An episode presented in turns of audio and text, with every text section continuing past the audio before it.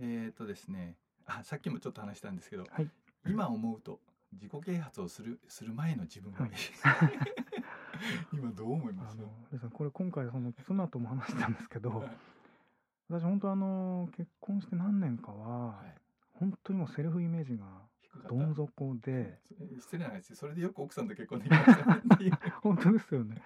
あのよくこう河原をこう川沿いを散歩していて、はいあのちょっとあれですけどホームレスの方はいがはい、こういた時に、うん。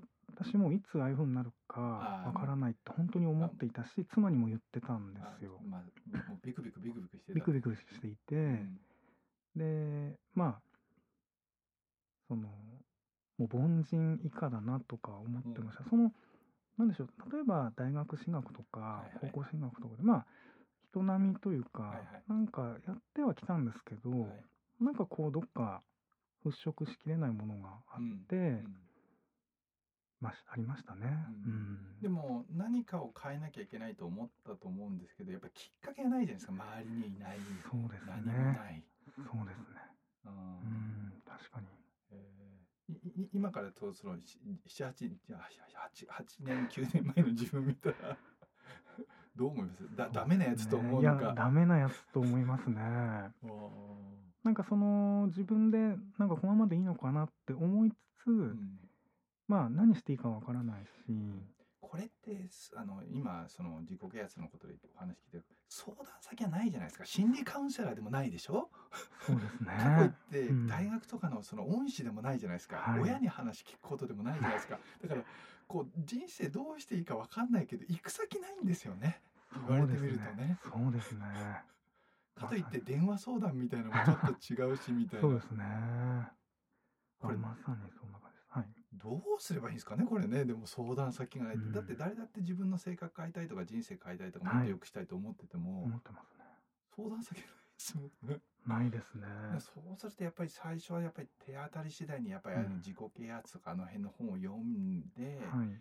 感銘を受けた人のところをちょっと行ったりとかするしかないですかね。ああでもそうかもしれないですね。確かに私の周りでうまくいってる友人とか、うん。まあ経営者の方見ると、うん。確かにその試行錯誤というか、うん。まあ量ををやる。時期っていうのはやっぱありますね。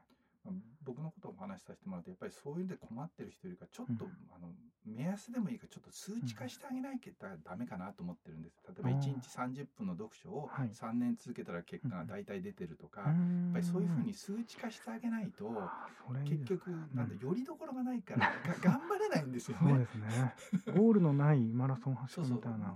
これだけあの、まあ、デール・カーネギーとかナポレオンとか出ても、みんな抽象的なことしか言ってないじゃないですか。そうなんですセル。フイメージ上げなさいとかさどうやって上げるんじゃみたいなさ ね自信を持ちなさいってどうやって持つんだみたいなさ全然回答になってない回答ばっかりじゃないですかそう。ね目標設定しなさいってどうやってやるんですかなんて何も書いてないし、そうですだからね。そういうのをちょっと指標みたいのを、うんうんうん必ずしも100%正しくなくても指標みたいのをちょっとかいいろいろやってあげないとはい。みんなね3年待てないですよ。そうですね。本当そうですね。はいいや、それあると違うと思います。はい、わかりました